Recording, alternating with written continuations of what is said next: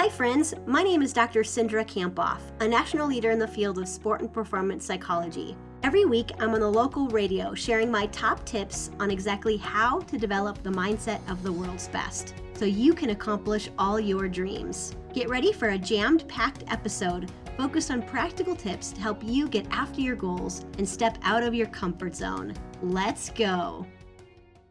Cindra Kamphoff on the line with us today. A key factor to happiness. Good morning, Cindra. Good morning. It's great to, to talk to you both. Yeah, you too. It is. Uh, you are our key factor for happiness on a Monday morning. What inspired the topic today?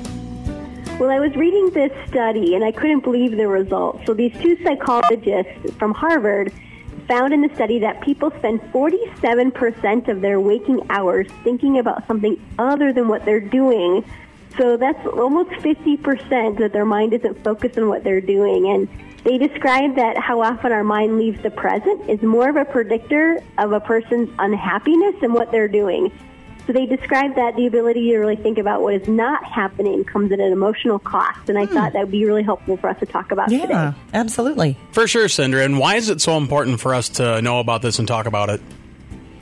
Well, I think by our very nature as people, we're mind wanderers. And obviously, the study shows us that this makes us unhappy. So it's kind of perplexing. If this is just our natural tendency, how do we really train it? And I think it shows you why it's really important for us to train our minds to be in the present so that we can be happier. And we can spend a lot of time really thinking about what's going on around us, maybe be stressed or anxious about that, or we can contemplate events that have happened in the past or sometimes we can imagine the worst case scenario in the future that may never happen, and those are times where we're not in the present.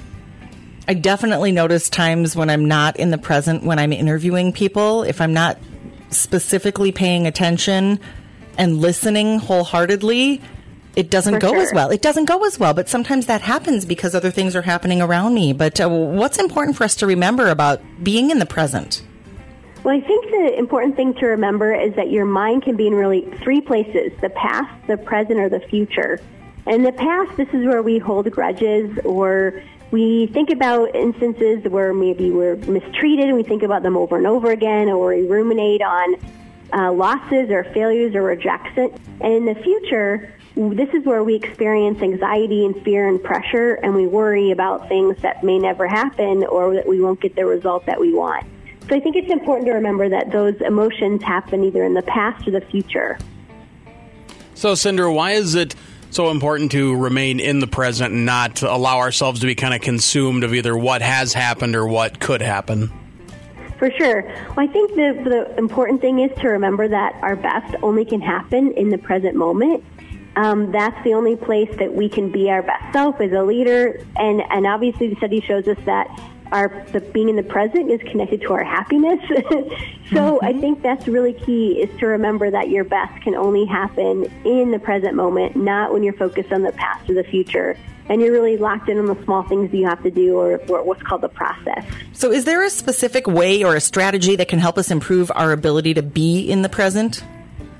Yes. So, you know, even though that we're mind wanderers by default, we can train our mind to be in the present. And I think actually we must, given what the study said, that it's connected to our happiness. So, bottom line, how I would describe it is that being in the present is all about awareness first and a choice second. And what this means is that we first have to just notice where our mind is. That's awareness. And then a choice to bring it back to the present moment and it really is a choice. So we might take a deep breath and bring it into the our mind and back into the present, or we might use like a phrase like "right here, right now," to bring our mind back to the present. Or you could notice what's going on around you. Maybe if you're outside the beautiful trees, or if you're with your family, it might be noticing your kids' faces, or if you're holding a baby, like their toes. Mm-hmm. you know that when you're holding the baby. So the point is just getting your mind back to the present. You can do that just by being aware first, and then bringing it back second. So how would you summarize today for us? I'd summarized that, you know, a recent study found that 47% of the time our mind is not in the present, which leads us to feeling unhappy. So we have to train it to improve our happiness. And the present moment is the only place where our best happens. It's the only place where high performance happens. So we have to give up kind of nursing these grudges and thinking about things that didn't go well in the past. And instead, remember that staying in the present is, is really about awareness first and a choice second. What is our power phrase heading through the week? I own the moment. I train my mind to be in the present, right here, right now. All right, right here and right now. Let us know how to contact you, how to get more information on Beyond Grit. You bet. You can head over to my website, Dr. Cindra, so D-R-C-I-N-D-R-A dot com, and Beyond Grit. You can find it over on that website, and just go to the book website or the, the book tab, and you can put in a code free ship, all one word, and get the book shipped to you for free. Dr. Cindra Kamphoff, thank you so much. Have an excellent day. You too. Thanks for having me. Way to go for finishing another episode of the High Performance Mindset. I'm giving you a virtual fist pump. Holy cow, did that go by way too fast for anyone else? If you want more, remember to subscribe, and you can head over to Dr. Cindra for show notes and to join my exclusive community for high performers, where you get access to videos about mindset each week. So again, you can head over to Dr. Cindra, that's D R C I N D R A dot com. See you next week.